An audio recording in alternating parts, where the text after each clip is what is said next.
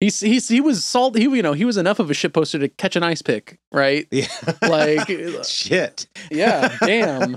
You've ever clowned on your enemy so hard that they sent spies to assassinate you?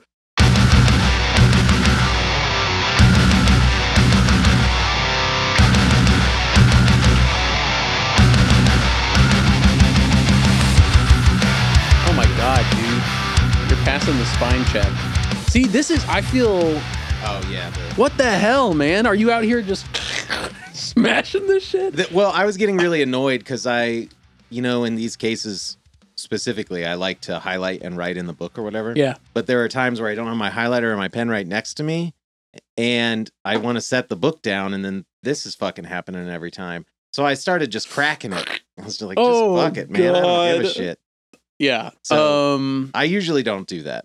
I like I don't think about it, but my spines are always fine. And like that's the joke on Twitter. Anytime someone posts a bookshelf, they're like, "Mm, "Spine check. You didn't. you didn't actually read the fucking book." Yeah. Uh, like it's. I've seen this many times now, but someone will post their bookshelf and it's someone they'll zoom in on like the three copies of Capital and it's like copy one maybe has some lines on Uh-huh. it, two and three untouched.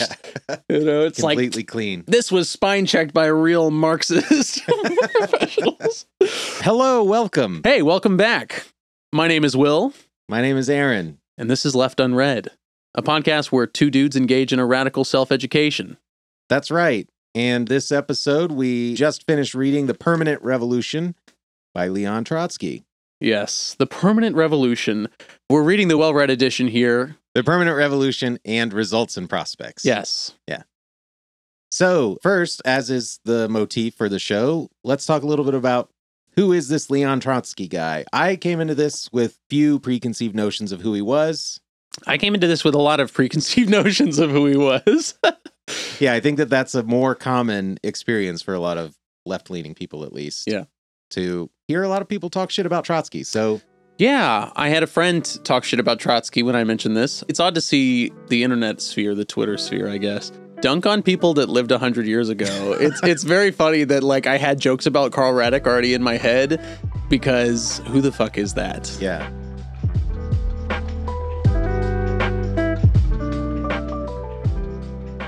Leon Davidovich Trotsky, born Lev Davidovich Bronstein, was a Bolshevik revolutionary, Marxist theorist, chief architect of the 1917 Russian Revolution, and owner of the most glorious head of hair mine eyes have ever seen. After the October Revolution of 1917, Trotsky became the founder of the Workers' and Peasants' Red Army, as well as served as the People's Commissar for Foreign Affairs and the People's Commissar of War, along with Daddy Lenin. Though generally regarded as Lenin's choice as his successor following Lenin's death, a power struggle with Joseph Stalin ensued and Trotsky was expelled from the Communist Party and deported from the Soviet Union. Under Stalin's regime, Trotsky's contributions to the revolution were diminished or removed wholesale.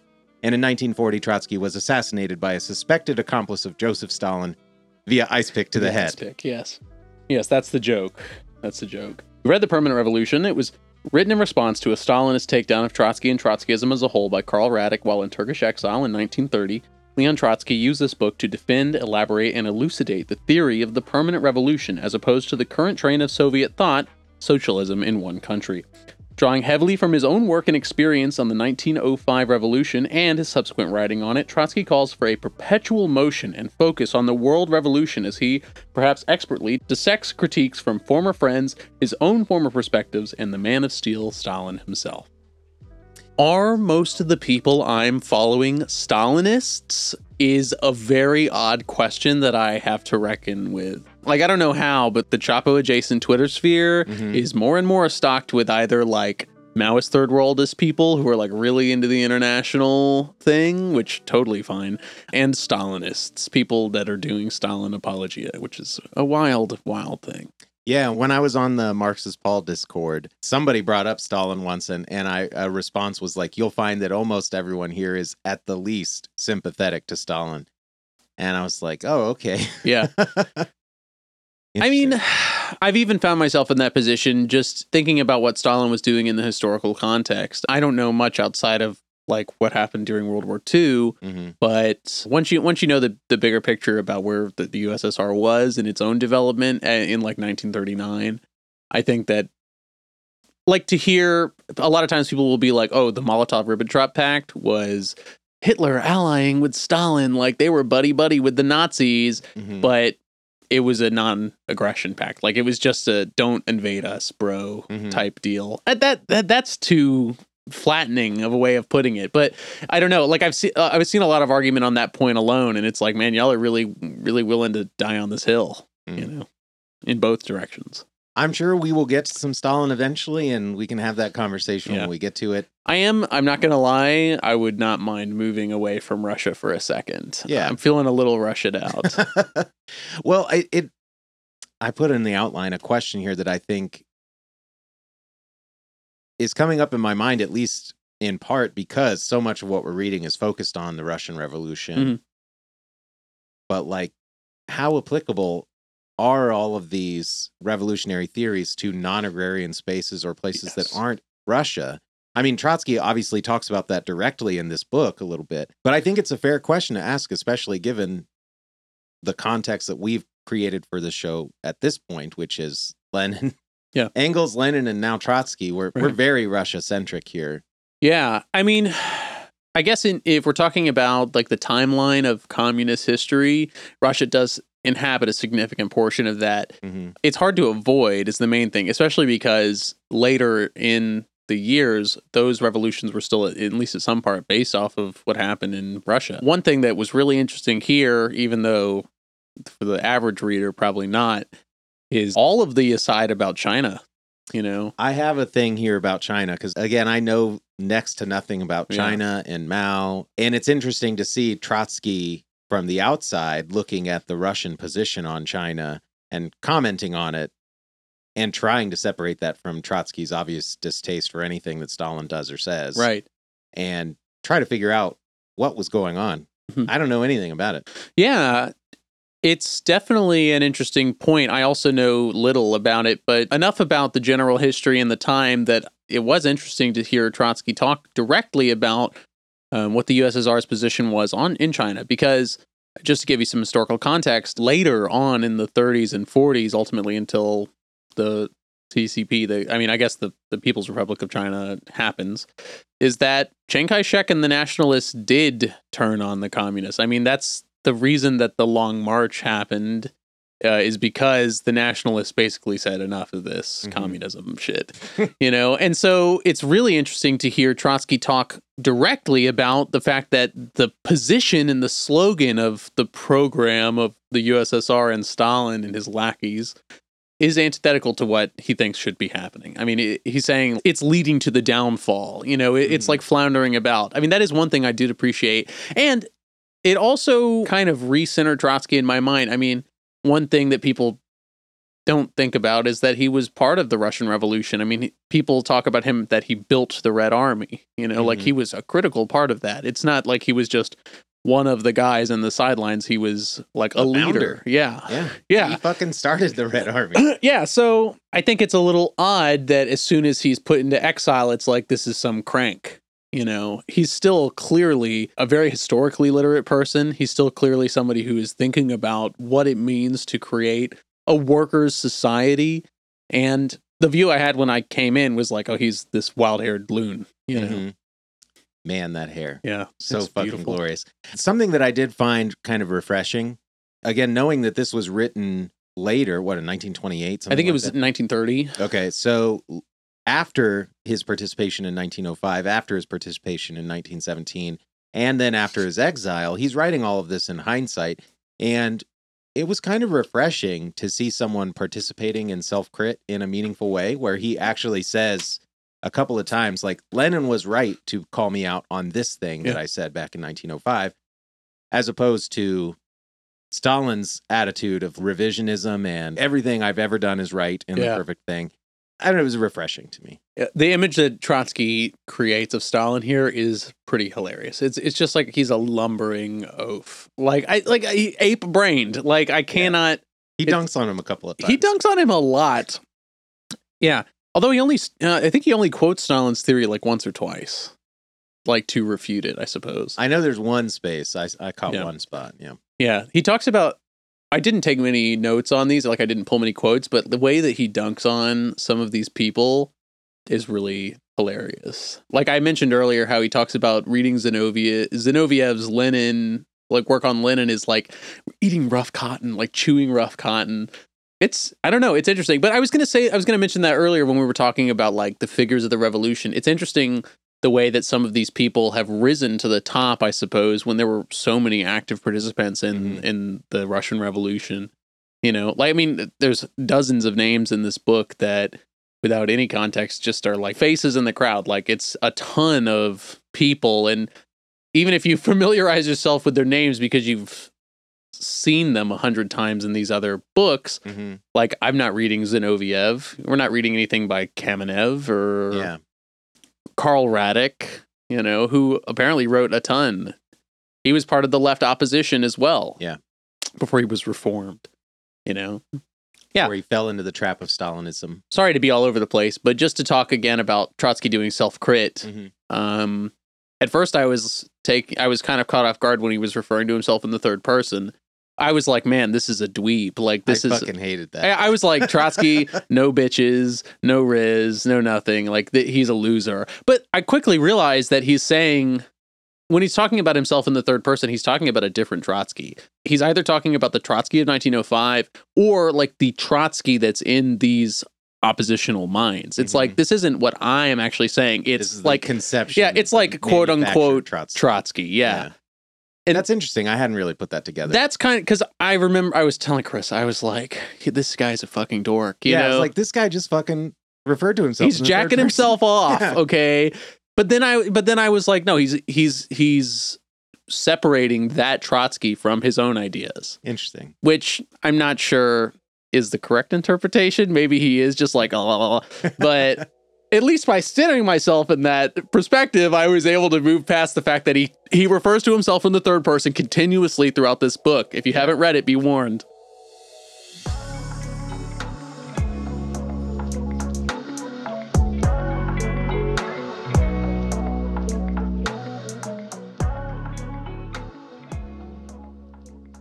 Given that this writing is called the Permanent Revolution, I expected it to start with a definition of the permanent revolution or some, as you said, elucidation on its merits. yes And of the 10 chapters, it takes him nine chapters of talking about other stuff before he finally just kind of comes to the straight theory.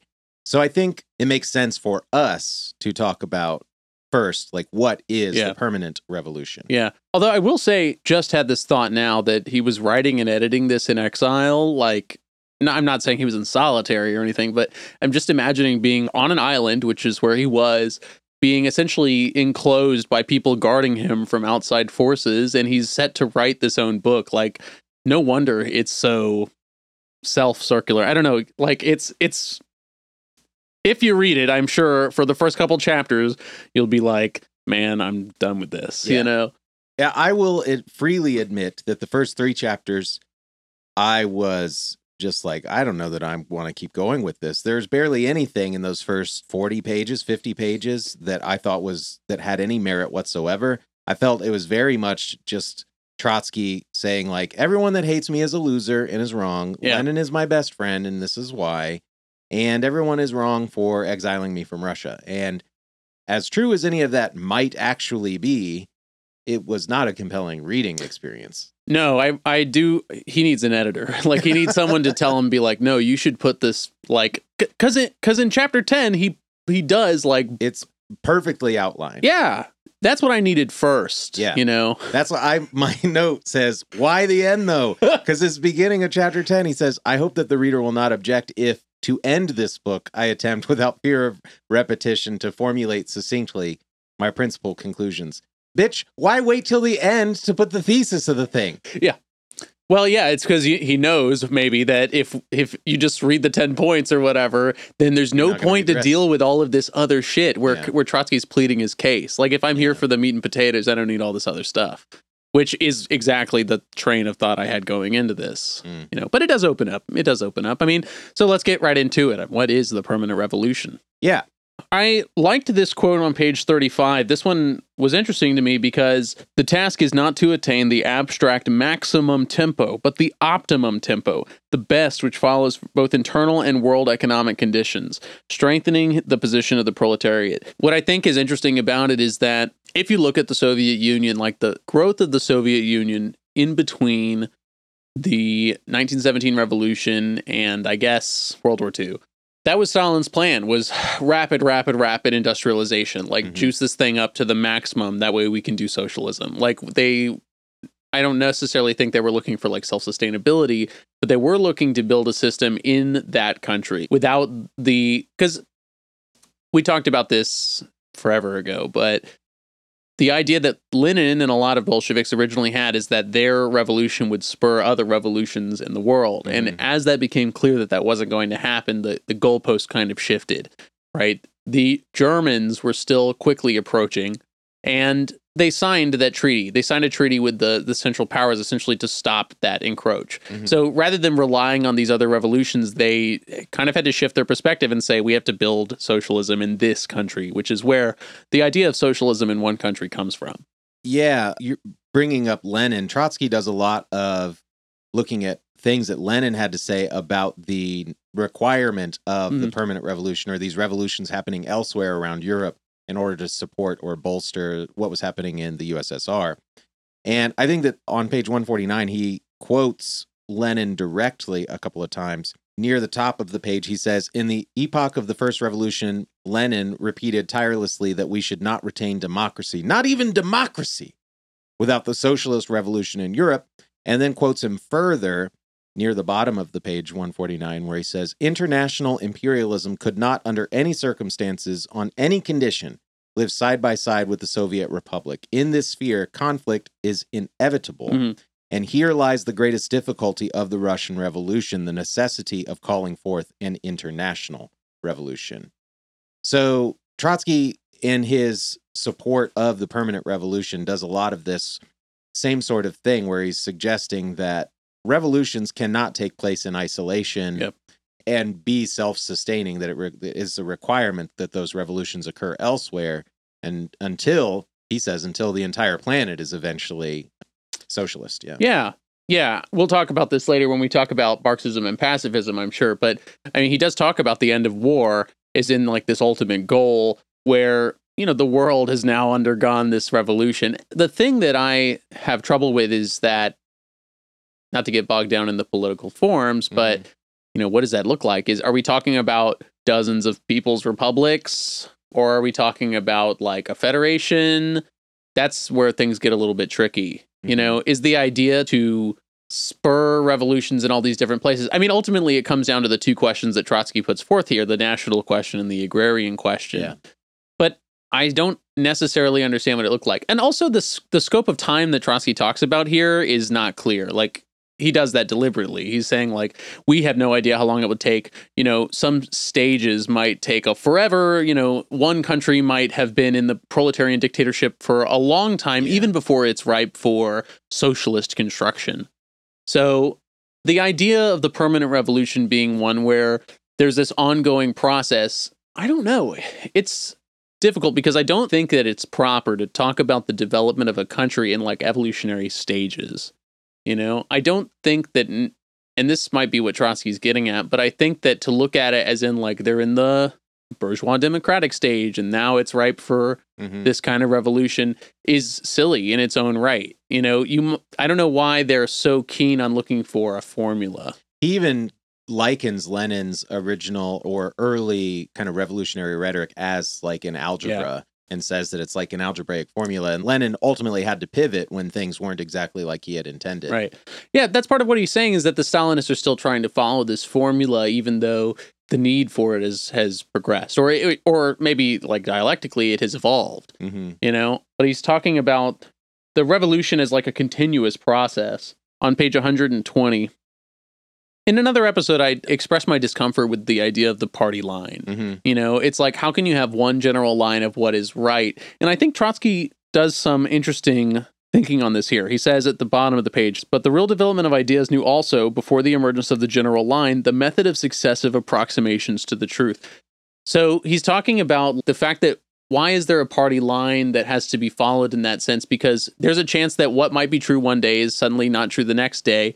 And the idea of this like scientific process is like making observations and theories that are close to the truth and then mm-hmm. hammering it out. You know, he even says further down the whole point is to understand in time that a miss is a miss and then to introduce necessary corrections without delay. And that's like that's like part of the whole Marxist model is this kind of self-criticism, this kind of development of oneself and one's ideas through, I guess, praxis. Yeah, I had those exact lines marked. And he does even say directly on that page this, of course, does not prevent what is absolutely correct today from being declared absolutely false tomorrow. Yeah. And I think you have to have a level. There are so many variables and so many things, so many pieces on the board Mhm. that you have to have a level of willingness to pivot and reassess and make those sorts of Yeah. Judgment calls in the moment. Like he says, recognize when a miss is a miss and then move on as quickly as possible.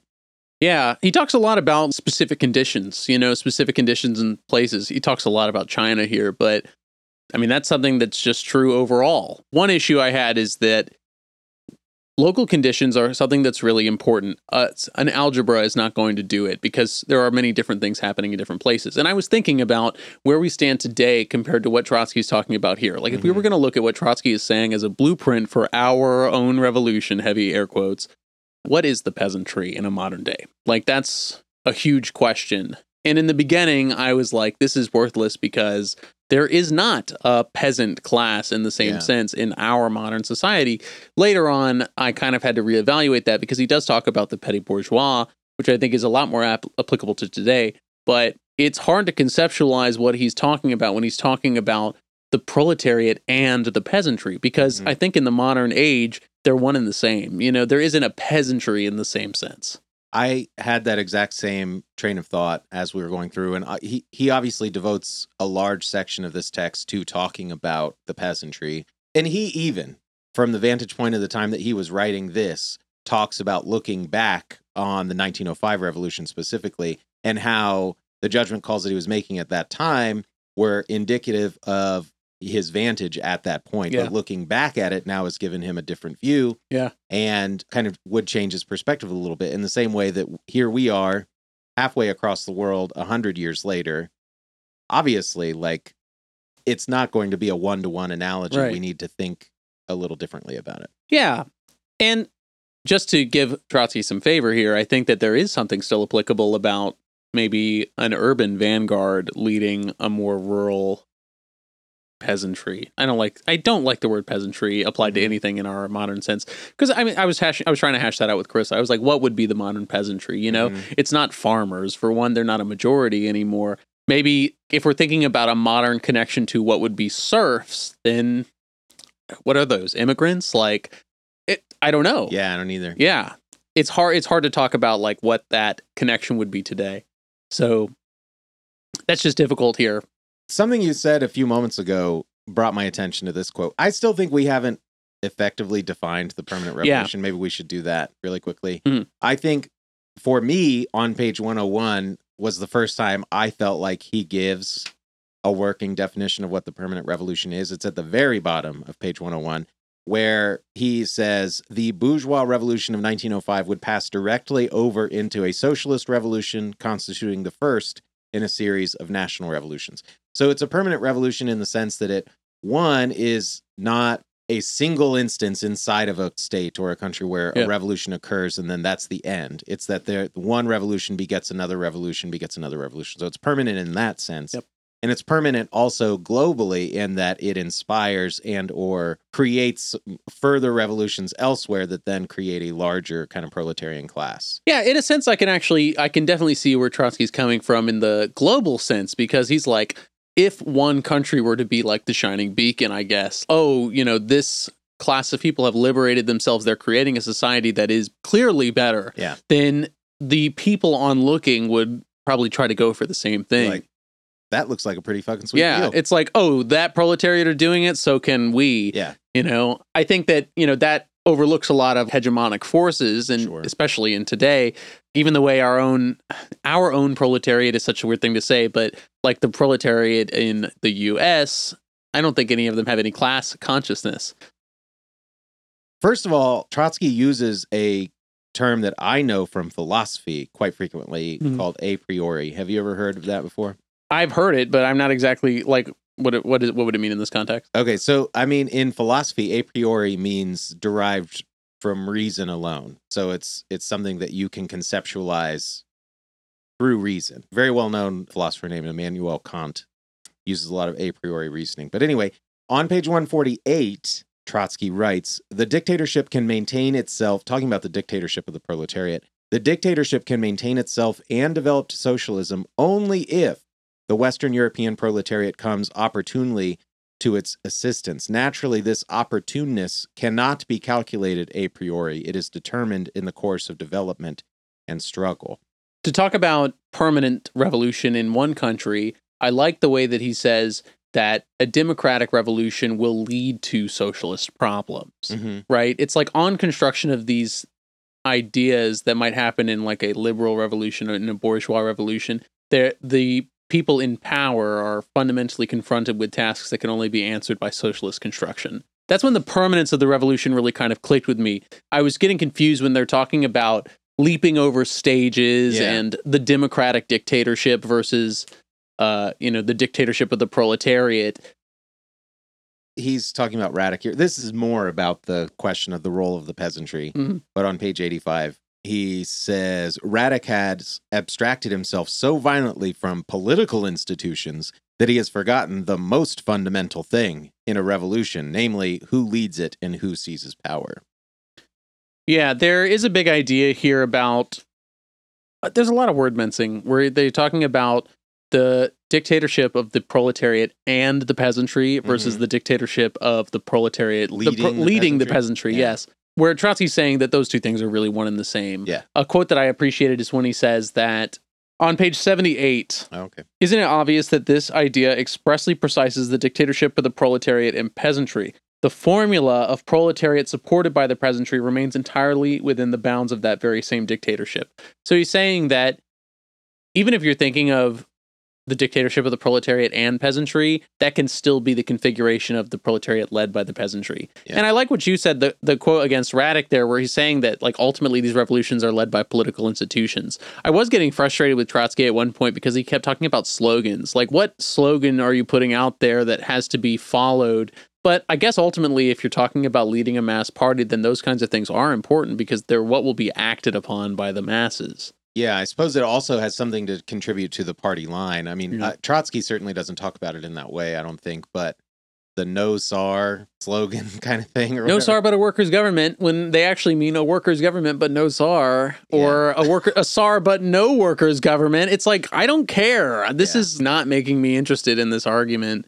Yeah, but I think in the modern day, we understand how effective a, a slogan can be to Yeah. like rally a group of people behind an idea, even if they don't have the same level of class consciousness across them. you Sure. know? Okay, sorry, we got all over the place there, but we're still talking. Are we? St- we're talking about the permanent revolution. Yeah. it is hard to define. I think that that's a crux of this book until you get to the very end. Is that it's hard to understand what he's talking about by the permanent revolution. I think that the most sticking point of it is the internationalist part of it. Again, I'm an idiot about history and even worse about European history, Russian history. Like, I don't have any access to any of that sort Yeah. of stuff, right? But the way Trotsky presents Lenin's position on this, on the October Revolution and after, was that Lenin, like Trotsky, again, this is all coming according to Trotsky, but Lenin, like Trotsky, had hoped that the October Revolution would spurn other revolutions in Europe and suggests through random quotes from Lenin, perhaps cherry picked, I don't know, that Lenin very much was hopeful and kind of almost thought that any success of the Russian Revolution was dependent upon other revolutions occurring in Europe. And so I get why that would be so important and why that would feel so monumental. Like if we were able to successfully have a revolution in a country and then see that spurn another revolution in another country, the momentum that would be built from that would be so powerful. Yeah. And I get why not seeing it happen would feel devastating. And then you feel like you got to pivot Yeah. I was just about to say, can you imagine having that kind of revolutionary zeal and then nothing happens? Like your I can country, very your country, imagine that. oh, God, God, yeah, your country's the only one that makes it. You know, to talk a little bit more about that, I think that the difference between the Trotsky position and the position of Stalin is an interesting one there because he's talking about that permanent international revolution, where as Stalin was the Stalinist idea, I guess I should say, was more that like certain countries were ripe for revolution. Yeah. to me that that actually tracked a bit with history because there are historical examples of Stalin's line being like don't do revolution. You guys aren't ready yet hmm you know? And we're not here to argue about whether that's true like the prematureness of a revolution but I don't know. When you look at the historical record, I mean, in China, as Trotsky is saying, you can see exactly what the Stalinist line led to. You know, Trotsky is saying that Stalin isn't based off of any theory. It's just it's just this arbitrary idea of like, oh, are you ripe for revolution? How do you know? You know, are you following the Russian model? That doesn't make any sense, especially in China. We're talking about Chinese peasantry, Chinese politics, Chinese economics. All of these things are different in the sense. Mhm. And I think that I don't know if you were to square the historical record with what Trotsky is saying, you would find that he's on the right side of things. Again, I'm not saying that if they did a Chinese revolution in 1920 that that would succeed. In fact, when he talks about the Canton Revolution, he calls it adventurism. You know, it's there's hmm. it's so odd. Like all of this hindsight labeling kind of bugs me because they're like, oh, you know, when they when someone did the revolution in China, that was ridiculous. I can't believe you did that adventuristic, opportunistic thing hmm you know but now you gotta do the revolution. On the on the same page i can agree with trotsky when he says that the communist party going with the kuomintang in china is a poor idea because you can see exactly what happens there right? They they get crushed although ultimately it leads to mao hmm and maoism but it's hard to i don't it's really tough because i think that trotsky is writing with the benefit of hindsight here. So it's hard to discern whether he's correct or not even though i agree with him and i think the historical record does too. Can I say that again, coming from the perspective of uh, basically a complete layperson and having all of the revolutionary zeal and none of the revolutionary knowledge, I just feel stupid. Reading stuff like this where they're talking about why one country is ready for revolution and why one isn't and all of the kind of nitpicking that comes around with people suggesting that one is ready and one isn't. Even was it in state and revolution lenin talking about marx feeling like the movement in paris was happening too quickly but then Yeah. once it did he Once was it like well we must seize it. Yeah. like it's happening whether we want to or not so let's move with it. What creates the conditions that make a revolution possible make a revolution viable and what doesn't i just don't understand any of those things and i wish that i understood better I don't even know if they really understand. That's the thing. You know, I think that they are acting pragmatically at the end of the day, especially if you're talking about Stalin's Russia in the place of history.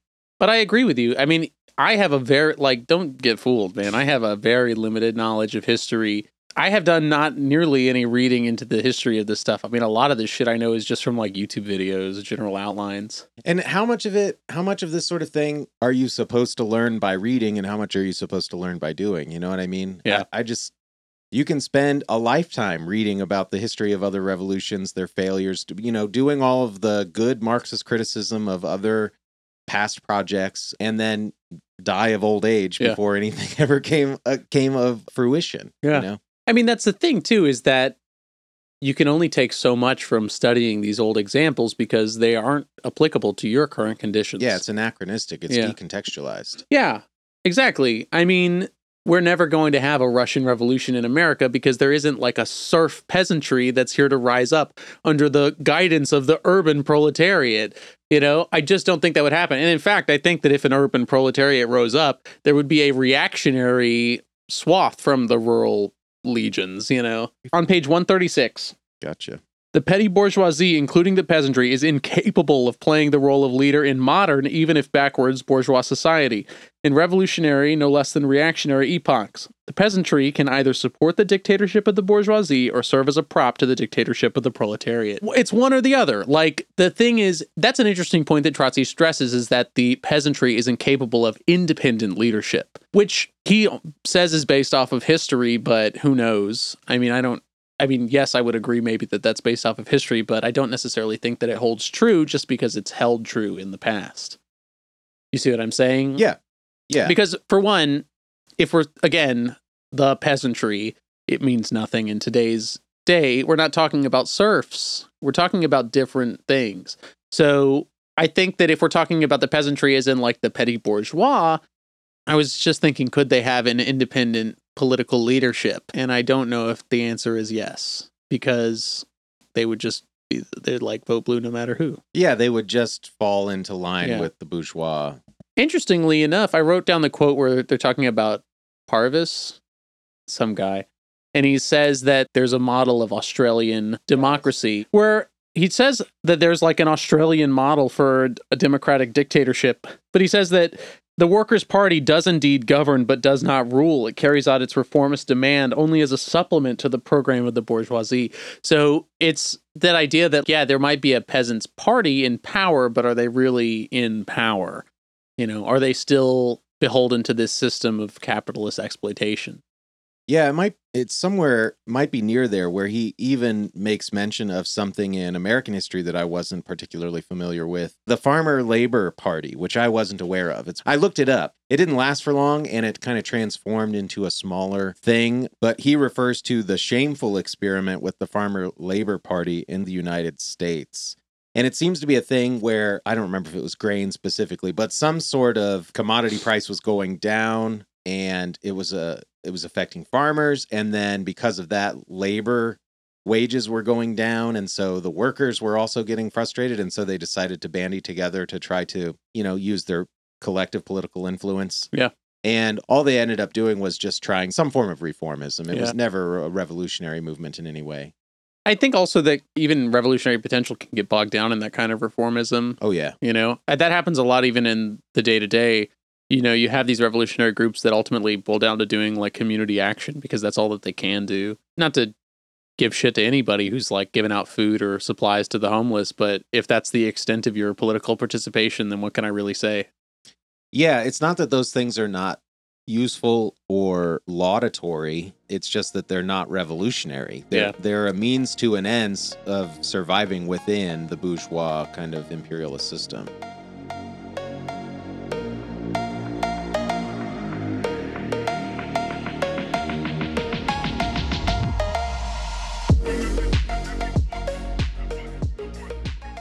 This even kind of harkens back to when we were talking about the different political figures. I love this quote here. Lenin's thought must not be taken dogmatically, but historically.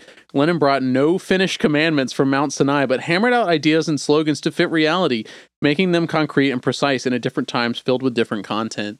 It goes back to that continuous process. I mean, maybe the word permanent isn't the best word to use here because he's really just saying continuous Yeah, perpetual. Yeah. maybe. Yeah. uh, you know, ongoing. Like even I think Revolution has too much of a snap finish to it. You know, like just one event that happens. Yeah, When you in- think of it as an event. yeah, Yeah. like the revolution. When in reality, it could be a hundred year process, Mhm. you know, of this slow change, especially if you're taking Trotsky's view on it, where he's saying that perhaps it starts as a democratic revolution, a- a bourgeois revolution, I should say, where there's a democratic dictatorship. As long as the proletariat is in the lead, though, actually creating the circumstance for the liberation of the working class, then they will be confronted with problems that can only be solved with socialist construction.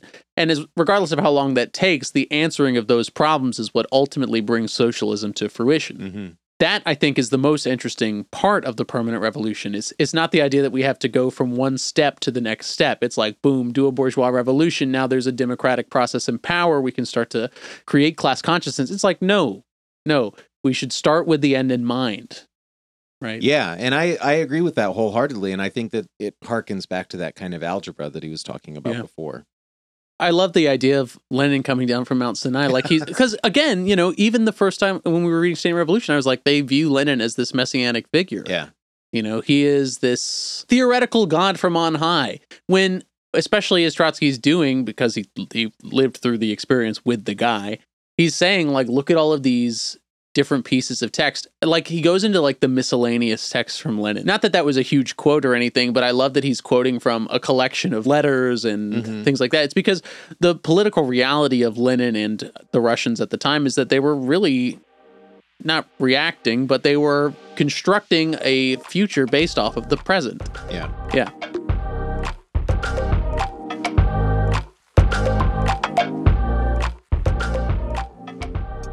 This was just a quote that I really appreciated as well. They're talking about this in, The Novaya Zizn. yeah, How do you say that? It's called Our Life, the radical bourgeois newspaper. Our. Life. Our Life. Yeah, okay. The quote, I'll just read it. It says, The complete victory of the revolution signifies the victory of the proletariat, writes Comrade Trotsky. But this victory in turn implies the uninterruptedness of the revolution in the future. The proletariat realizes in life the fundamental democratic task and the very logic of its immediate struggle to consolidate its political rule poses before the proletariat, at a certain moment, purely socialist problems. Between the minimum and maximum program, a revolutionary continuity is established.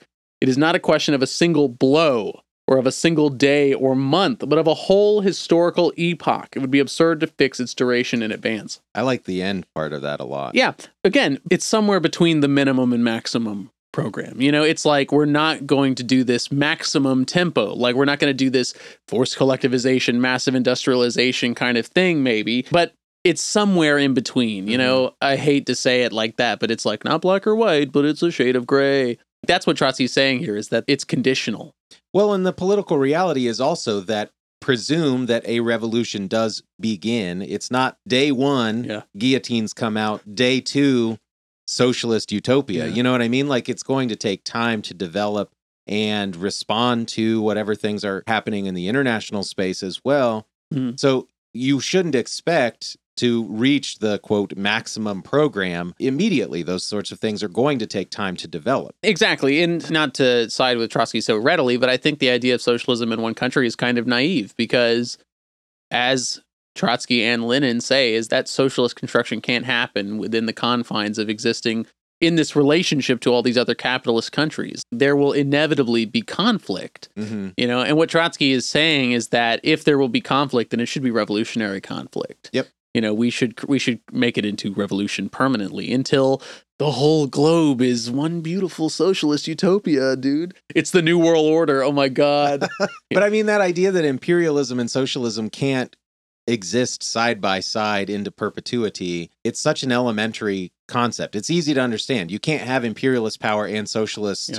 countries existing side by side.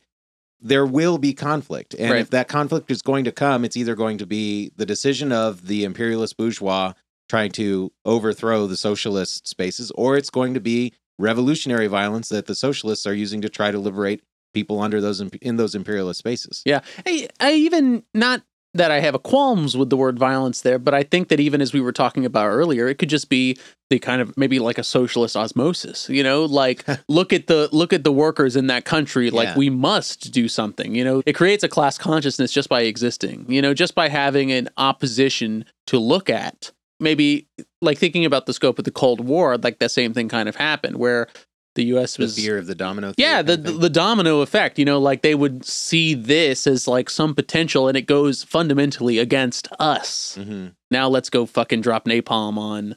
Uh, Babies. Yeah, Yeah. I was gonna say Vietnam, but but yes.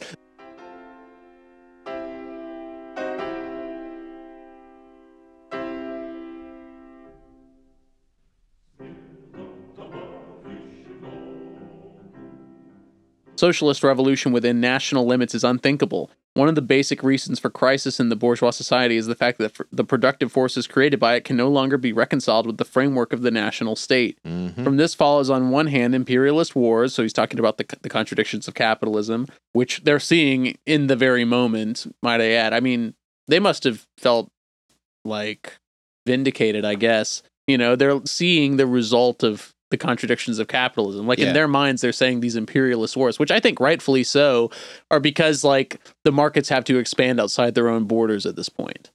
You know? So to continue the quote, On the other, the utopia of a bourgeois United States of Europe, the socialist revolution begins on the national arena. It unfolds in the international arena and is completed on the world arena.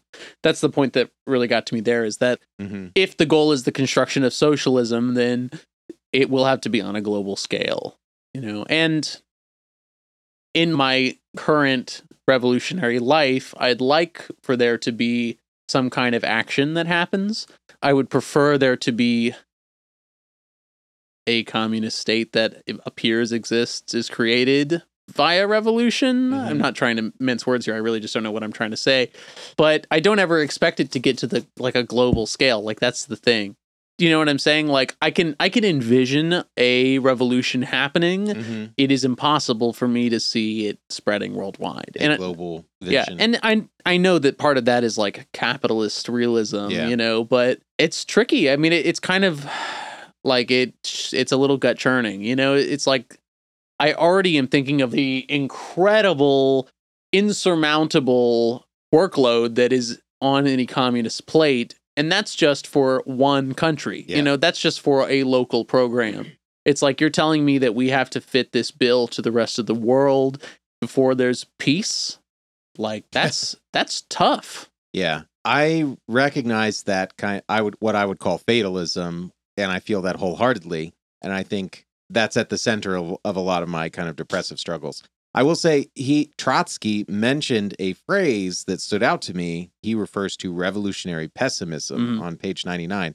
If it is assumed that the social antagonisms between the proletariat and the peasant masses will prevent the proletariat from placing itself at the head of the latter, and that the proletariat by itself is not strong enough to gain victory, then one must necessarily draw the conclusion that there is no victory at all in store for our revolution.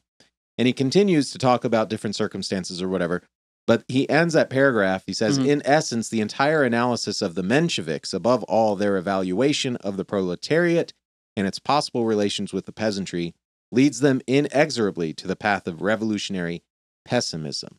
And he's obviously, I won't say obviously, he's, in my estimation, defining the difference between the Mensheviks and the Bolsheviks Mm. and their view of the role of the peasantry class in the revolution, and arguing that the Mensheviks are being pessimistic in their idea that there cannot be some sort of united front between the proletariat and the peasants. But I don't know, that phrase, revolutionary pessimism, really stood out to me, and it got me wondering, like, how much of that am I participating in?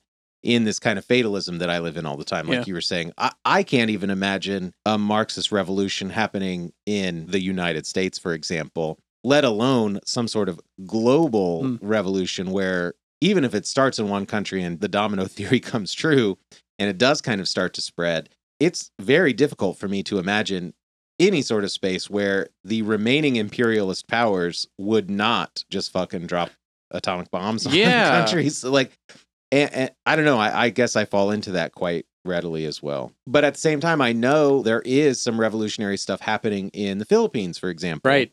And, There's literally protracted people's war happening in Yeah. the Philippines. and how little of that do I know about? Does even someone less invested in it than I am know about it? And this is maybe going in a different direction, but I, the idea of the permanent revolution, I think, in a globalized world, feels more possible than it would have for Trotsky. Yes. And we talked to, even in like the first episode, talked a little bit about that, about how there might be more kind of revolutionary potential in a globalized space because we are more connected than we have Yeah. have ever been. But even in this space, there are these divisions of information and access to information where the people that want it to be a fringe hidden reality can easily make that the case. Yep.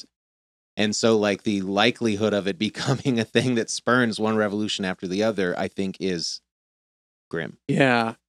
My conclusion from this section Yes. is that it's really fucking hard to conceptualize a revolution happening anywhere. Mm. One, like you said, because of the insurmountable task of organizing that it would take for that to even occur. Two, because of the very strong repressive reactionary force that would come out against it. And even beyond that, presume that some sort of miraculous thing happens where people are able to organize, are able to kind of create some gains with some sort of project and move forward.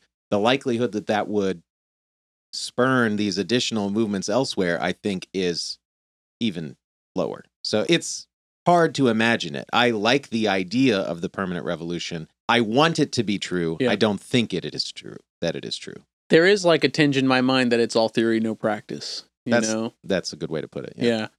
And I'm not, you know, giving Stalin the benefit, but he was practicing. Like socialism in one country is the theory that came out of the practice of running the country. Yeah. Not that I think that it's correct, even or possible, but it's just interesting to me that that happened.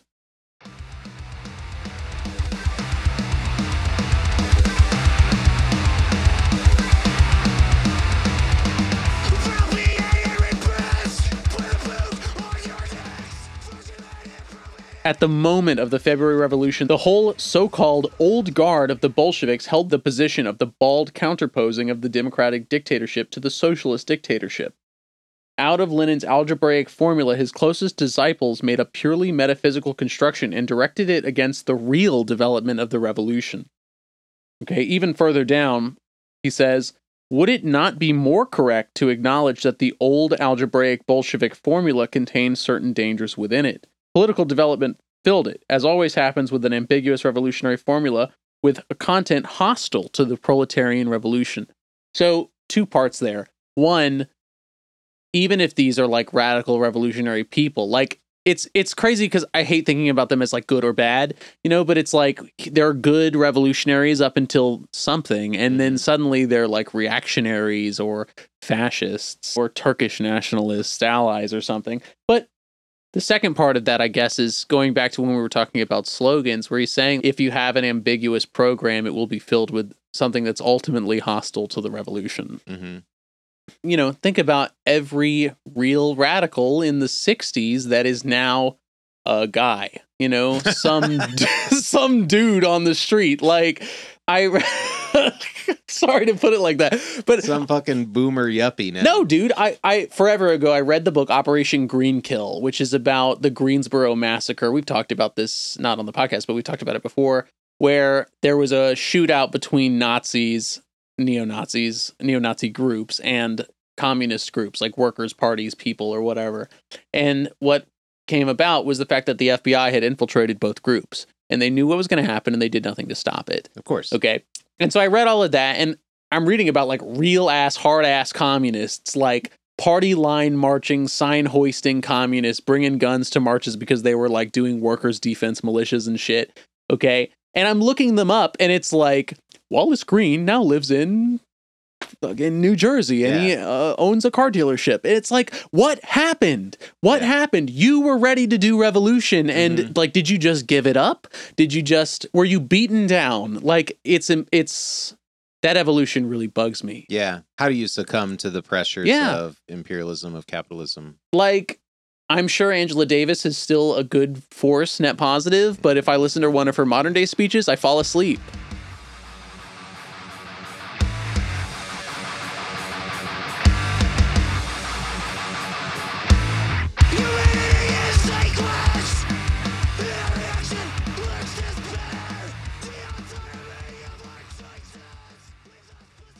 There's a fear. There's a fear in there that I'm going to be a 60 year old dude in a house and not revolutionary. You know, I'm Yep. like, I'm still going to hold these beliefs in my heart, but I will just be a shell of a man. Yeah. Like, that is a fear, you know?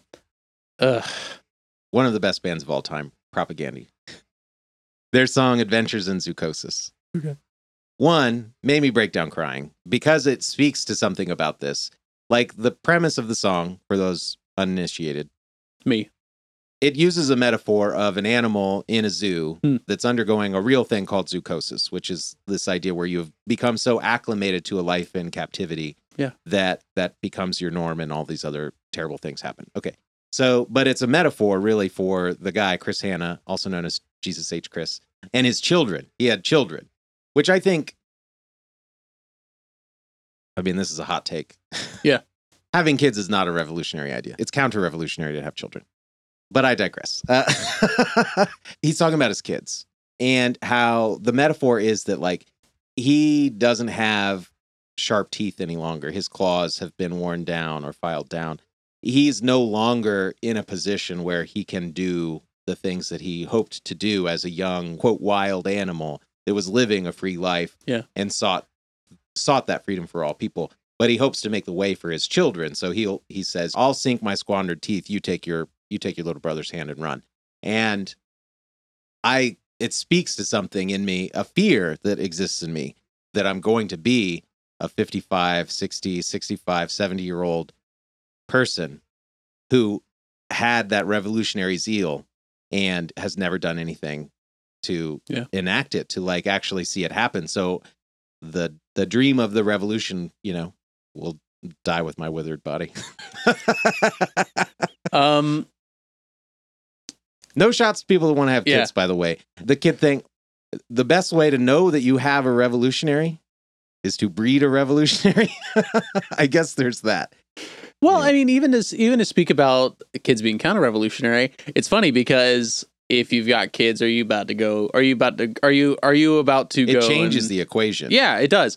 this is the tension that exists within every revolutionary in the modern world. Is that like, do you want to live a life as well as you can live it, given the context and circumstance that you were non consensually forced into? Yeah. You know, no one consents to be alive. You were born. That's not a choice that you made. So, like, you either can try to not be miserable and make the best of a shit hand that you've been dealt, or you can readily accept a shittier hand in hopes that you can make it better for yourself and or other people. Yeah. Like I don't fault people for Yeah. saying like I'm going to fucking buy a house in the middle of nowhere and just try to live out my days. Yeah, I I get it. I get it. It's fucking hard to say like I'm going to let go of everything that currently makes my life livable and or comfortable in hopes that I can overthrow this fucking gigantic machine. You know what I mean? yeah. yeah. I'll just play Skyrim instead. yeah. Like I- I'll just, it gets me through the day. There's an Anthony Bourdain quote where he's like, "I have to fight every part of my body to not just sit on my couch and smoke weed." You know, like that. Finding the purpose of life is finding a reason to not want to just sit out and stone out. Mhm. And it's like, yeah, I fucking feel that, man. You know.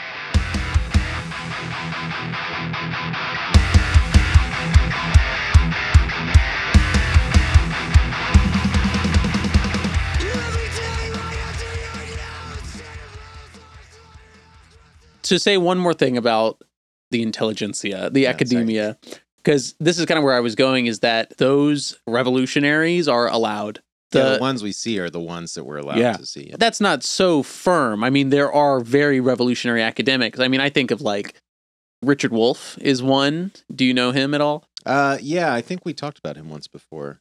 Yeah, I think we have. Maybe you pointed me to a book or he's he on the list. he he's a real ass Marxist. Like I know that for a fact. You know, but there's there's other ones too. I mean, like a lot of historians are communists at the end of the day, Mhm. right? But I think that if you are too revolutionary, like if you're too radical, you'll just be censored.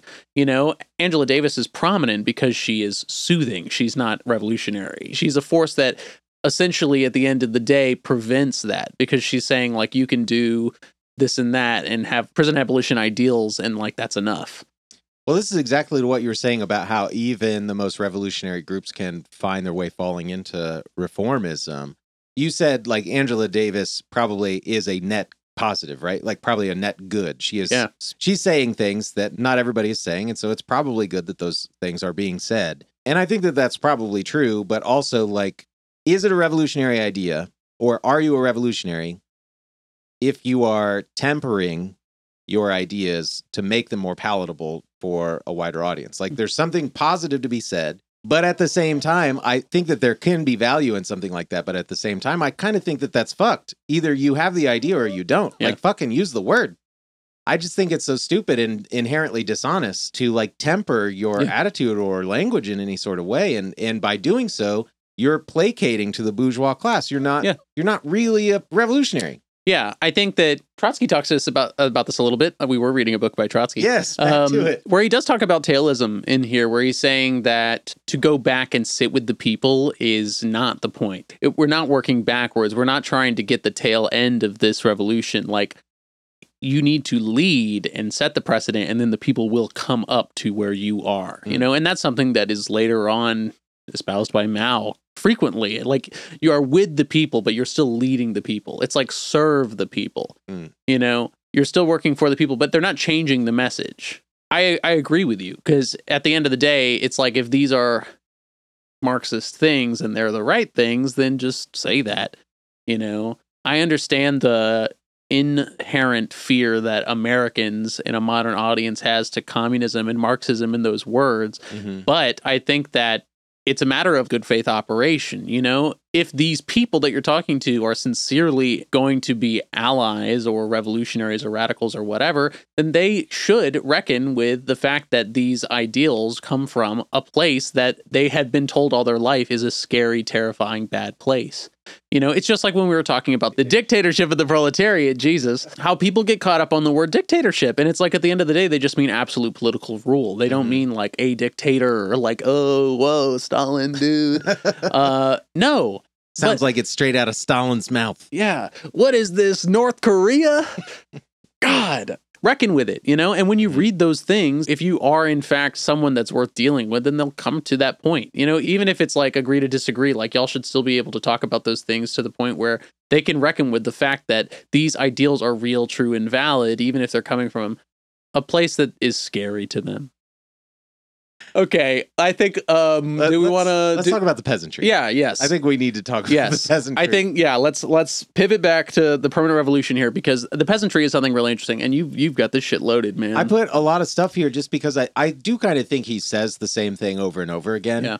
But in multiple interesting ways. yes, I think the the general question though is one that you raised already, which is like what is the peasantry in a modern context? right, Especially if we're talking about a non-agrarian country, I think it's hard to understand what application this conversation about the division between the proletariat and the peasantry means in a modern context, if anything, and how should that impact our our scientific analysis of the situation at hand. So first perhaps we should just clarify this question of the role of the peasantry yeah. That Trotsky is bringing up in the text. I have a quote that maybe does that. Do you have one? No, I did find the quote that I was originally looking for forever ago. Though. Okay. this kind of has to do with the development of the peasantry in relation to the revolution as a whole. It's on page one twenty six. He says. So long as the majority of the working masses have confidence in the Social Democrats, or let us say the Kuomintang, or the trade union leaders, we cannot pose before them the task of immediate overthrow of bourgeois power. The masses must be prepared for that. That preparation can prove to be a very long, quote, stage, but only a tailist can believe that, quote, together with the masses we must sit, first in the right, then with the left, he's talking about China here, or maintaining a bloc with the strikebreaker Purcell until the masses become disillusioned with their leaders. So this was the idea I was trying to get at earlier because he's saying that even if the proletariat has sympathies with these parties, it's not I was going to say beneficial, but it, like it's not the right move to create a democratic dictatorship with them. Right? The this block of people is not what is ultimately going to be revolutionary because as he said many times now, the peasantry can't have an independent and actionable party right? He's saying that the proletariat need to be leading the peasant almost like a tool. You know, I said it before, but Trotsky says, like, if we're talking about an arrangement of these two classes together, the peasantry and the proletariat, Mm-hmm. you know, it's not like a side by side equal partnership. He's saying which is will be the horse and which will be the rider. And as we mentioned earlier, you know, there can only be a dictatorship for the proletariat or a dictatorship for the, the bourgeoisie right? He's saying that if the proletariat aren't leading the peasantry in this case, then they will ultimately acquiesce to the bourgeois, Yeah. you know. And I think that what I really appreciated here is where he's saying that the proletariat must be prepared for that. Like they have to be not that they must be prepared, but they they need to be prepared. Ooh, I keep it's I'm saying they Be need prepared. no, they need some understand. someone needs to prepare them is Yeah, what I'm saying. Not that they need to be ready, but like they must be taught, not taught. They must be do you know what you know what I'm trying to say? It's just I don't have the verbiage for it. Yeah, no, uh, the quotes that I have here on page 74, I think speak to that. Their inability to lead themselves. I have two quotes here. One is very long near the top of the page. He writes Were the peasantry capable of creating their own independent party in the epoch of the democratic revolution, then the democratic dictatorship could be realized in its truest and most direct sense, and the question of the participation of the proletarian minority in the revolutionary government would have an important, it is true, but subordinate significance. The case is entirely otherwise if we proceed from the fact that the peasantry because of its intermediate position and the heterogeneity of its social composition, can have neither an independent policy nor an independent party, but is compelled in the revolutionary epoch to choose between the policy of the bourgeois and the policy of the proletariat. And then lastly, this is a long quote. Yes. The fact that the agrarian revolution created the conditions for the dictatorship of the proletariat grew out of the inability of the peasantry to solve its own historical problem with its own forces and under its own leadership. Yeah. Yeah. Uh, It's a lot to unpack. Yeah. And I think that the agrarian question is really the pivotal thing here. What he- you know, he's saying that the peasants haven't been able to solve this problem. At the end of the day, they're still serfs. So it's still hard to envision, though, a comparison. A modern Yeah. comparison, yeah. you know, especially because I think that the two questions that Trotsky poses as like an impetus to revolution here, the agrarian question and the national question, are largely gone. There is a sense of like land reform, maybe in like the housing situation of the day. Mm. That's still a possibility, I would say. That maybe that might be like the big modern parallel. The biggest modern parallel to the agrarian question or the question of land reform is probably the question of housing and homelessness in today's society. But the national question, I think, has mostly fallen off. You know, people are content to say that they live within a society or a state, with the exception of maybe. We live in a we live in a society. society. We need like a, a buzzer, dude. Sorry. No, it's okay. With the exception of like fucking Ireland, I don't think that there's a, a people that consider themselves wrought for self determination. Hmm. Or at least see themselves as that. You know, I've heard online arguments for uh, the problem with like New Africa is that it feels racist, okay? But a black state, an African American state, you know, a self determined autonomous body for African Americans in the US, because people say that like that's the oppressed population. Mhm. Um, but I, like I said, largely I think that you know uh, maybe Quebecois independence, but there's not a question of for self determination of nations anymore. I think that more or less the I was gonna Palestine, I guess. You know, shit, Yeah. yeah. But Yeah, I would love to at some point to talk about. I mean, to to delve a little bit more into like Pan Africanism, Pan Arabism, those kinds of things, because I don't know anything about. Yeah, I know probably dangerously little. Yeah. Just enough to be an idiot. Yeah, Yeah. right i know enough to know how much i don't know but again i mean that's that's the thing though is that outside of these far reaching examples you know there's really not those things there Yeah.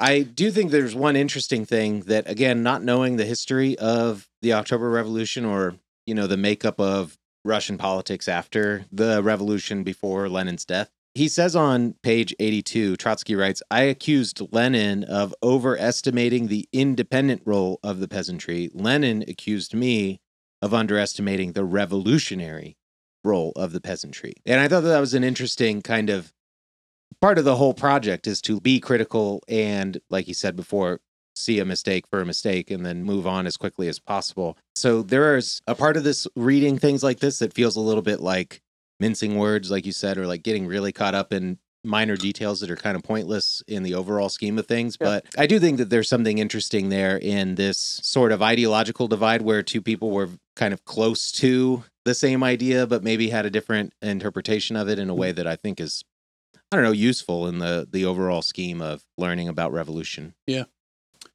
Just thinking about the formation of the party line again how do you reconcile like two disparate ideals into one practical Mhm. task? It's tricky. I mean is it all just like debates and polemics? Later on he says the peasantry includes the petty bourgeois or the petty bourgeois includes the peasantry i guess.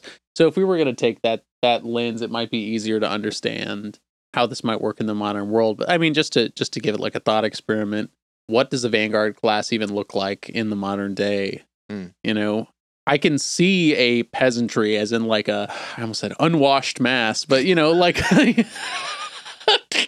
know what I mean? Like they're they're uneducated masses, and by uh, Yeah. not stupid, but I mean like they're not conscious. They're not conscious Yeah. of the issues. I can visualize that, right? But then where does the Vanguard Party come in? I'm almost thinking of it as like a two parts, but they're at disparate levels. You know, like the peasantry here in this situation, the vanguard was like one step up. Like they were urban industrial workers rather than like agricultural or agrarian serfs. So if we're talking about the same thing in this day and age, if now we're thinking of the peasantry as the large lower class, working class body of people, then now who is the the vanguard to lead them? Is it still like one step up? Are we talking about like an educated body like intelligentsia? Or are we talking about actually even even I think that is too formulaic of an approach. I think I'm getting too caught up in the in the formula of the peasantry led by the proletariat because I think that if I can loosen the definition of the peasantry enough to include just like the regular working class people that don't have class consciousness, then I think it's quite easy to see. I don't know. My feeling or my thought this whole time you're making this distinction is like, does the distinction even matter in the modern world? We're talking about what would the peasantry be today, and I, my thinking, listening to you explain that was like, does doesn't matter? Is there a value? Is there value in creating a distinction between the proletarians and the and the peasants? I mean, maybe to take uh, an argument from Trotsky here, yes, because if we're thinking of the peasantry in the same way, then they can't be the actionable party in the revolution. They can't have the independent political power because that would ultimately lead to caving to the bourgeois, you know? But then what could it be other than education as the distinction? You know what I mean? Yeah. I don't know. That that's kind of what my discomfort in this is that I don't really understand. I mean, again, maybe it's too formulaic. I think you're right that it doesn't really matter. Yeah, I mean, I mean, my understanding of the distinction with the peasants in Russia is that they are not they're not able to act as an independent force in large part because they can't organize because of the literal lay of the land. Yeah. And so like there is no strength in the organized peasantry because there is no organized peasantry. They're spread apart. It's agrarian, sure. you know what I mean? And where the urban industrial class have centers around which they can organize and so they they have like a you know more access to organizational power I don't think that that exists in the same way now, at least in the United States. The only, you're right. I, I, I do agree with you. I think the only context in which I could see that same kind of spread out issue is just the continued isolation and alienation of the working class. Yeah. But even that's not a physical barrier. It's something that can be that it's can be yeah, yeah, I mean it's a hurdle that can be crossed with enough exposure, I would say. Except I don't know. I was just thinking like this is a weird way to put this, but just imagine if you had like a whole body of the people and you gave and you showed them all you exposed them all to communist ideas some would come over to one side but some would also go over to the other side mm-hmm. you know i think also that kind of earlier i said cultural hegemony but that's the same kind of thing where that class consciousness is rebutted against by the trappings of modern society you know by the structures that are in place in modern society I think that there is still an isolation and an alienation in the working class that is is manufactured. It's it's no longer mm-hmm. a physical barrier, but like you said, an ideological barrier. Yeah alienation, false consciousness, the spectacle, all of those things work toward yeah. creating divisions among the proletariat or among the working class in a way that would, yeah, like you said, if a line were drawn in the sand, not everyone would go to the same side yeah. for that reason. Let's talk about the pacifism thing. Yeah. I thought that was an interesting chapter. Yeah. I think we, we kind of touched on it earlier. We did a little bit. But there is a chapter in here, Marxism and pacifism and it caught me off guard in the beginning because I didn't know what the hell he was going to say. But I do actually, I think, agree with what Trotsky is saying there. He's saying that the I, the quote on 154. I think both of us definitely picked the same quote here because he says the struggle against war is decided not by pressure upon the government, but only by a revolutionary struggle for power. There is some historical context to go here where he's saying that the working classes of Germany and uh, I don't know, I guess the participants in World War One, they're saying that they'll give support to the Russian Revolution by exerting pressure on their government. And he's saying that, like that that's bullshit. You know, it, it's basically nothing. If we really want an end to war, it won't be the pressure from the people below, but actual revolutionary action. Sounds a lot like Palestine to me. Yeah. Like we can recognize sure. the atrocities that we see happening in Gaza and argue about it and complain about it and protest about it here in the United States while we continue to funnel money over there to Zionists murdering children and actual genocide. Them. So yeah, I mean like there's a significant difference between complaining to your government in hopes that they'll do anything about it in actual revolutionary action. Yeah. I think that there is some space here to talk about first off, it's no war but class war, baby. That's what it's all about, right? But secondly, I think that what I was thinking about is in that statement, no war but class war, is like there is a difference in a use of violence.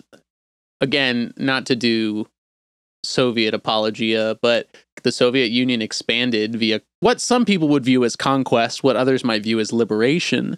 But all of the countries in the Caucasus were liberated, quote unquote, by armies ostensibly i mean i don't i don't have the reading behind that but the soviet union expanded its borders after its creation essentially you know up to the point where they invaded poland and the polish army pushed them off i mean i think that was kind of the end point of soviet expansion post 1917 at least The struggle against war is not decided by pressure upon the government, but only by the revolutionary struggle for power. I have the next line Yeah. highlighted as well.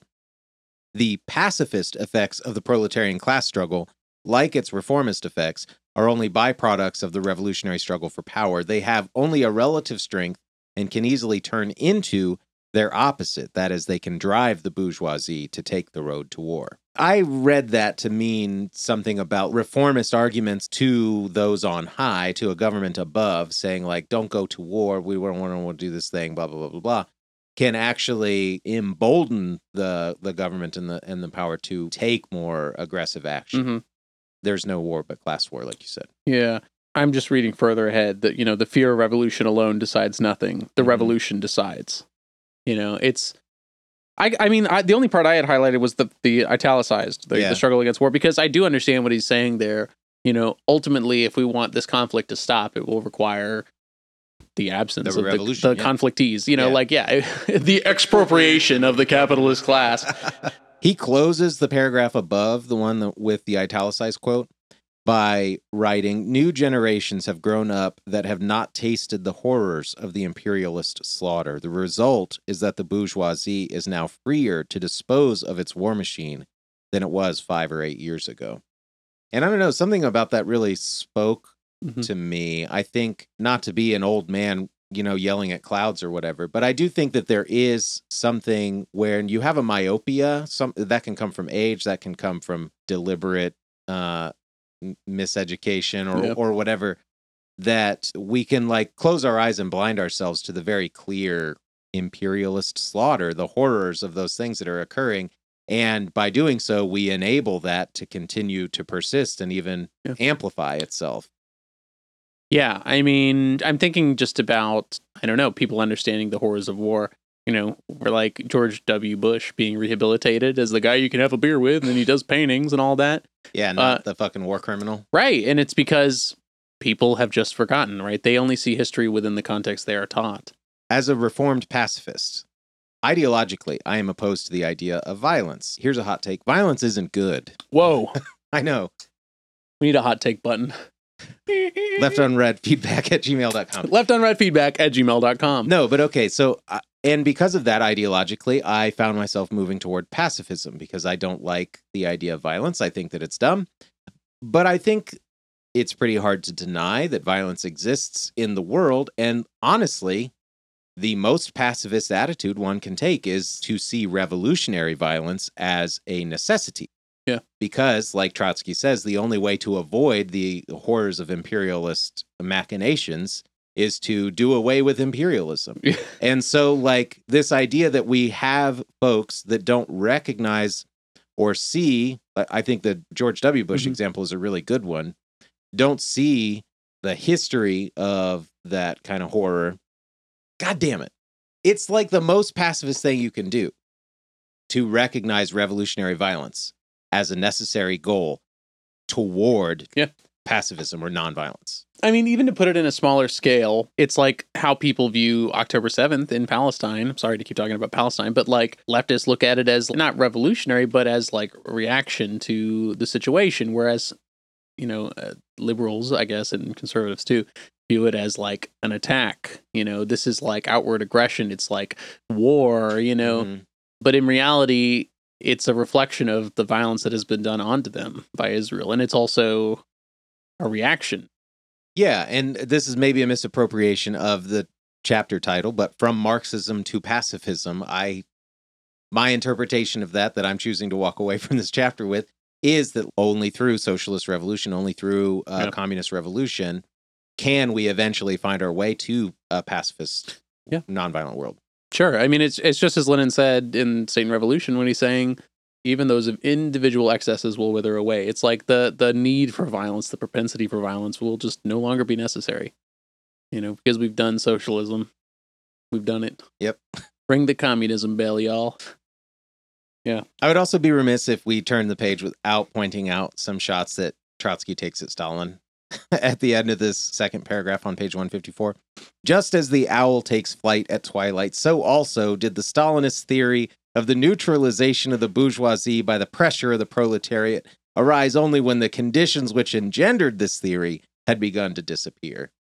There's some sly shots in this book, okay? Not that that's like sly or anything, but I was just remembering a quote earlier where he's like, well, if we're talking about how Stalin writes theory, we know what his level of development is. it's like, Jesus, man. You know, like at first I thought Trotsky was really, you know, I- we keep saying shit posting, but like, the, the jabs that they take at each other, sometimes you can miss them. Like, sometimes you really can. I mean, they can be kind of subtle, yeah. Yeah. yeah. You know what his level of development is. Certainly passive aggressive. What else can you do? You're in exile. I don't remember why I thought this was such a big deal now, but it's in kind of the middle of the first full paragraph there. Hmm. Trotsky writes Under the pressure of the masses of the people, the bourgeoisie will still take steps to the left in order then to fall all the more mercilessly upon the people. Periods of dual power are possible and probable, but what there will not be, what there cannot be, is a genuine democratic dictatorship that is not the dictatorship of the proletariat. I keep doing that thing where I've read one Guy Debord book, and so I keep mentioning Guy Debord all of the time. But this concept of recuperation Yes. that is espoused by the Situationist International, or whatever the fuck they were called, what Debord says is that the people in power will take the language of the revolution, they'll take the, the rhetoric and the look of the revolution, the iconography, and it neuters or defangs Yeah. the language of the revolution Yeah. and slowly transforms it into something that is not only not revolutionary, but is actually counter revolutionary. Sure. And I think that this idea of the masses of the bourgeois taking steps to the left in order only to fall more mercilessly upon the people is a really good verbalization of that. yeah, I actually, I totally agree. I think it even works both ways. I'm just thinking about when Joe Biden was elected, or in all this the squabble to be like, who's going to go up against Trump the first time, not 2016 but 2020, where they were like, just elect Joe Biden and then we can push him to the left. hmm You know, I think even Yeah, how'd that work out? yeah, right. Um, I was going to say something about his dementia, but I'm just going to leave it at that. I think that it's assimilation. I mean, it's they're taking these ideals. I don't know. I, I just had the pang that we were doing the same thing. I was like, you know, You it- and I? yes, when we when we're like, what does it mean to be a revolutionary? It's like Mhm. just fucking podcast. You know, it's like, are we changing the definition of revolutionary to fit our own ideals? Well, I still stand by that podcasting isn't revolutionary. No, it's not. I agree. No, it's not. I mean, we're not. Rev- I mean, we're not. This is not a revolutionary action. It's an No. excuse to read theory. and I feel very uncomfortable with the idea of likening myself to a revolutionary. yes, Even though Fred Hampton tells me that I should. I mean, I agree. I don't consider myself a revolutionary. Not to get back into this. Um, I had completely missed that. Steps to the left to fall more mercilessly upon the people. Dual power is an interesting concept. Do you want to talk about dual power for a second? Because you had done some some further reading. Well, not really. I I googled it. Yes. Uh, because so this is the thing. I think that there is a barrier to entry with all leftist rhetoric, and I think my reticence to dig deeply into Marxist theory previously was every time I kind of dipped a toe into it, I would start to hear different phrases or terminology that I didn't understand, and I was told or made to believe that I needed to understand those things to understand what Marxism was. Yeah. And so it's like if you don't understand the base and the superstructure, if you don't understand contradiction, if you don't understand dialectical materialism, can you even call yourself a Marxist, bro? And like I think it can be very difficult to get into it. I think even people that are, that want to or seek to become more revolutionary in their action or at least in their ideology can feel like already that's a barrier that I don't know how to surmount.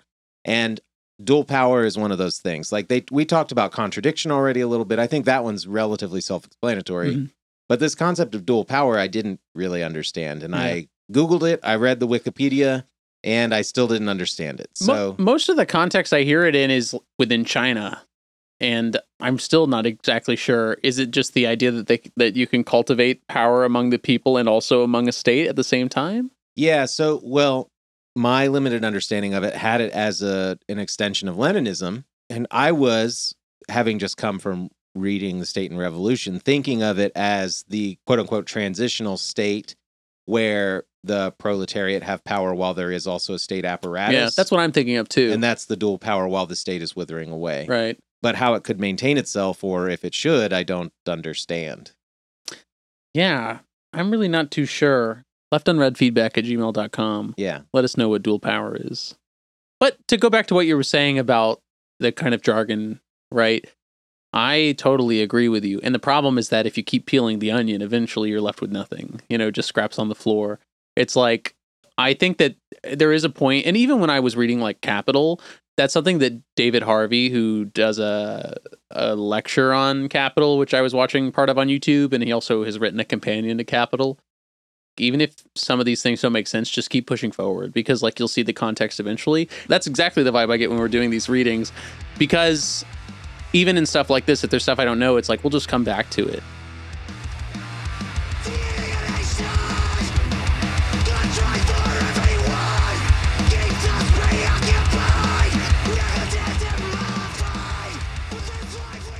I this is this probably won't make the episode. He's talking all the time about these folks who are his ideological uh, opposites. Yeah. He's referring to them as the E P I O G O N E S. I was like reading this next to uh, Kristen, and I, uh, who is Greek, and I was like, "Is this Greek? It looks like uh, Epigenes." Yeah. Epigenes? Is that how you would say that? It looks Greek to me. And she said maybe um it depends on if the G is it's a hard G or not. Mm. You know, Epigenes or Epigony. I was like, Like Antigone? epigons. Well, and then I was like, I gotta Google it. So I Yeah, yeah. Googled it. And the Google pronunciation is epigon. Epigon. And I was like, what the fuck is I that? I had no idea. There- that makes no sense to me. yeah. But I did Google the definition of Mhm. the word, which is something of a like a political uh opposite, something Yeah. like that.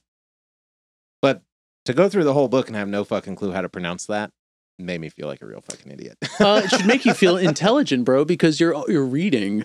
You know, it's like that's the that's the old thing. If you don't know how to pronounce a word, it just means you've read it a lot. You know, sim- simple. yeah.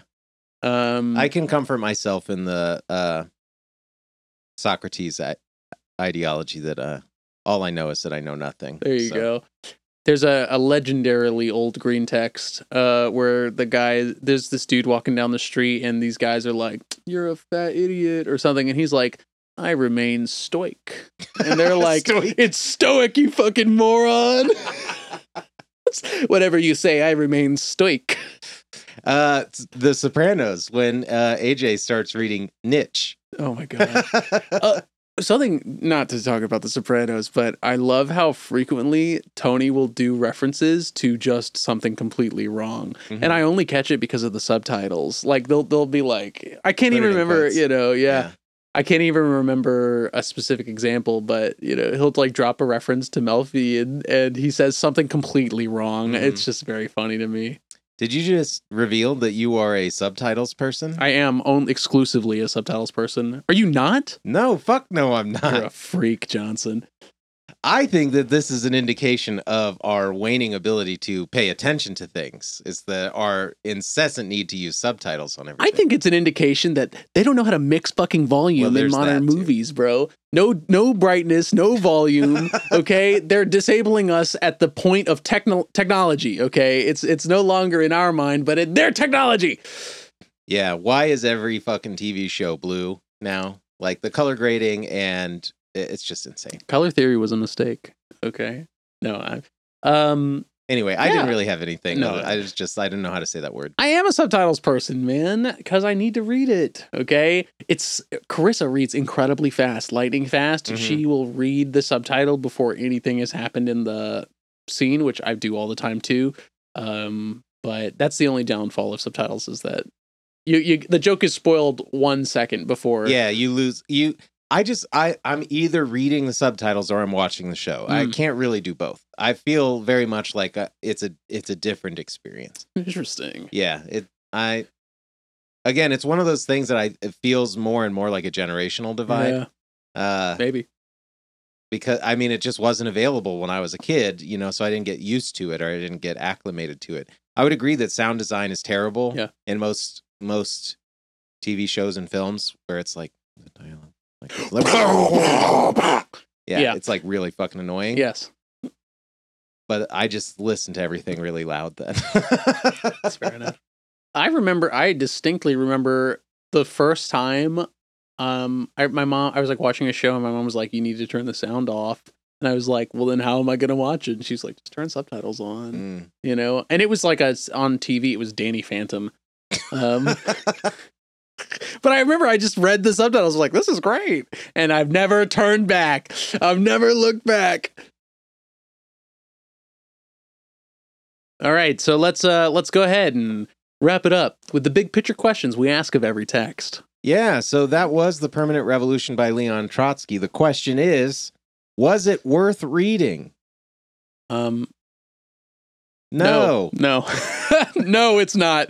I- unless you are specifically interested in Trotsky as a person, maybe as a historical figure, I think that you don't need to read this whole book.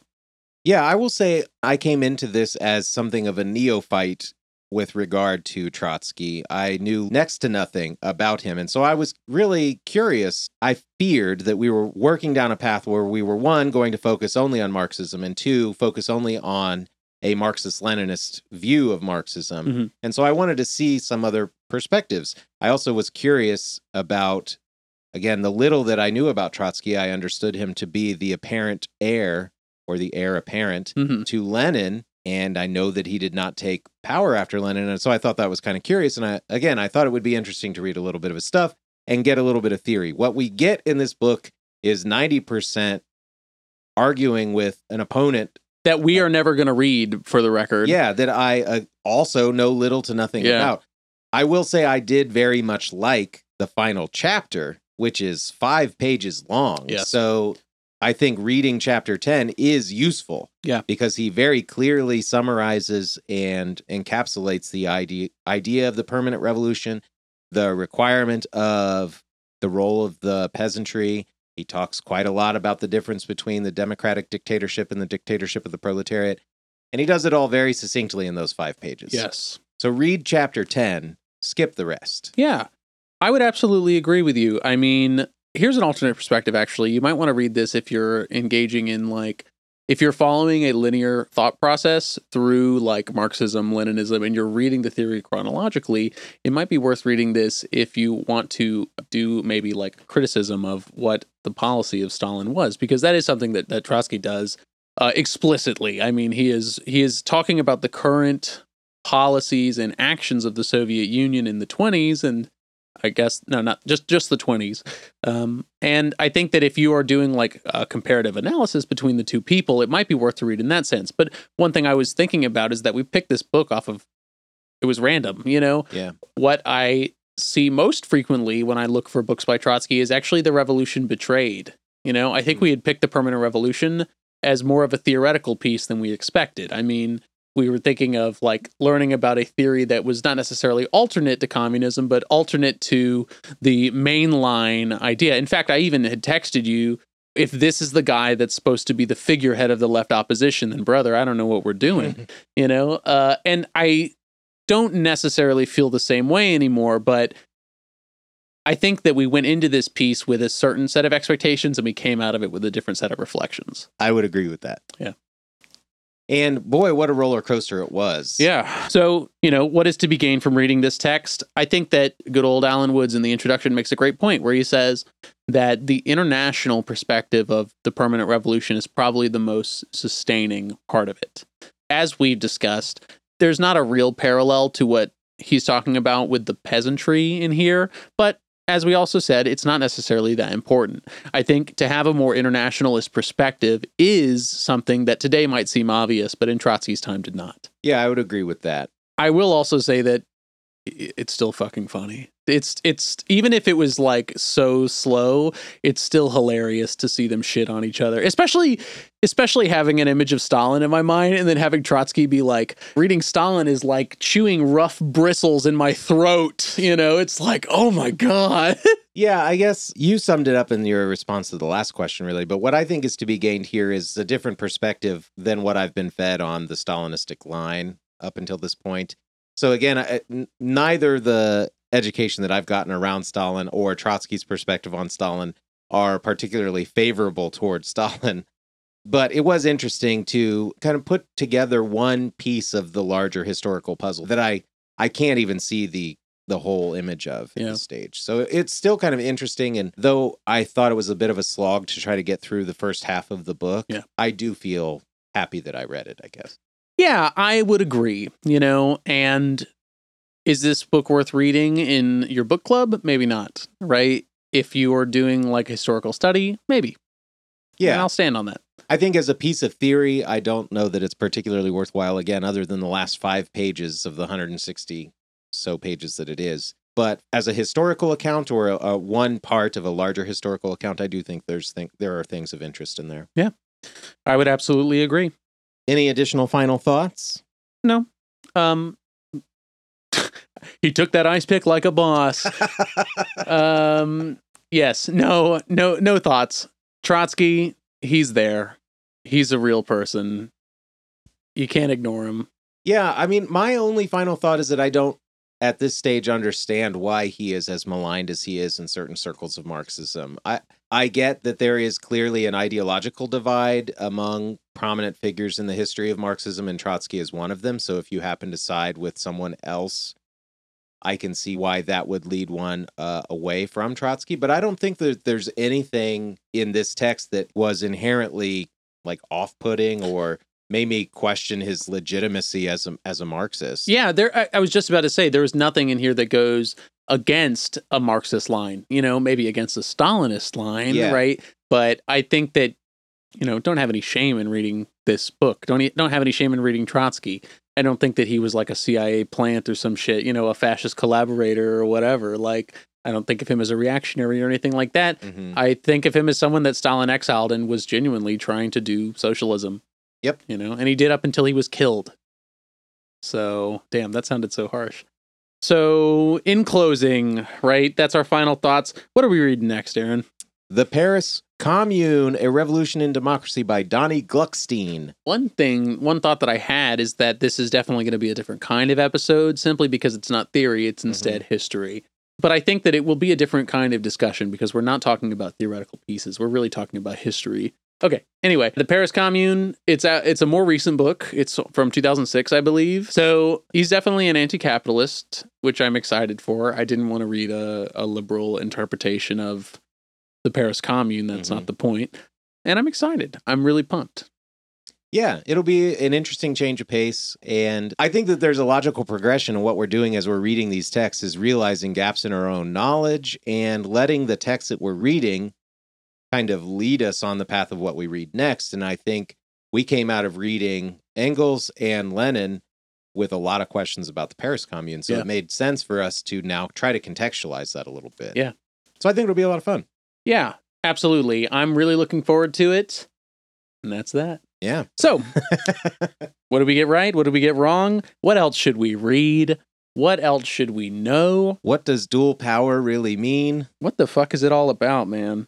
Give us a call. Don't call us. You can't call us. but you can email us at leftunreadfeedback at gmail.com. Hold on. It's leftunreadfeedback at gmail.com. That's right. I don't know. I feel like a shill. I was going to say, like, if you are one of the people that are listening to the podcast and you're enjoying it, like share share it around. It would be really beneficial to us to get more people to listen and write in with ideas and uh, contributions. So yeah We're two dudes.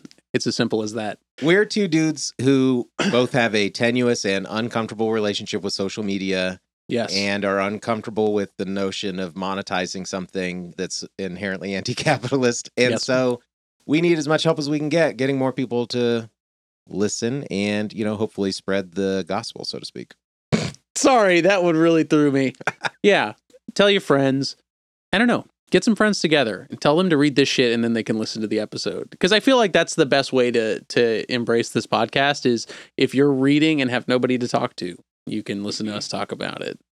That sounds a little goofy, but you know what I mean. No, I think that that's entirely the whole reason we're doing it. I think we want to do some reading, and I think not knowing exactly where to begin or not having people with whom to do the reading, this podcast can hopefully be a companion for you where you can read along with us and, you know, Learn and grow and become revolutionaries. No. Learn and grow. learn and grow and hopefully eventually participate in some sort of revolutionary action. Allegedly.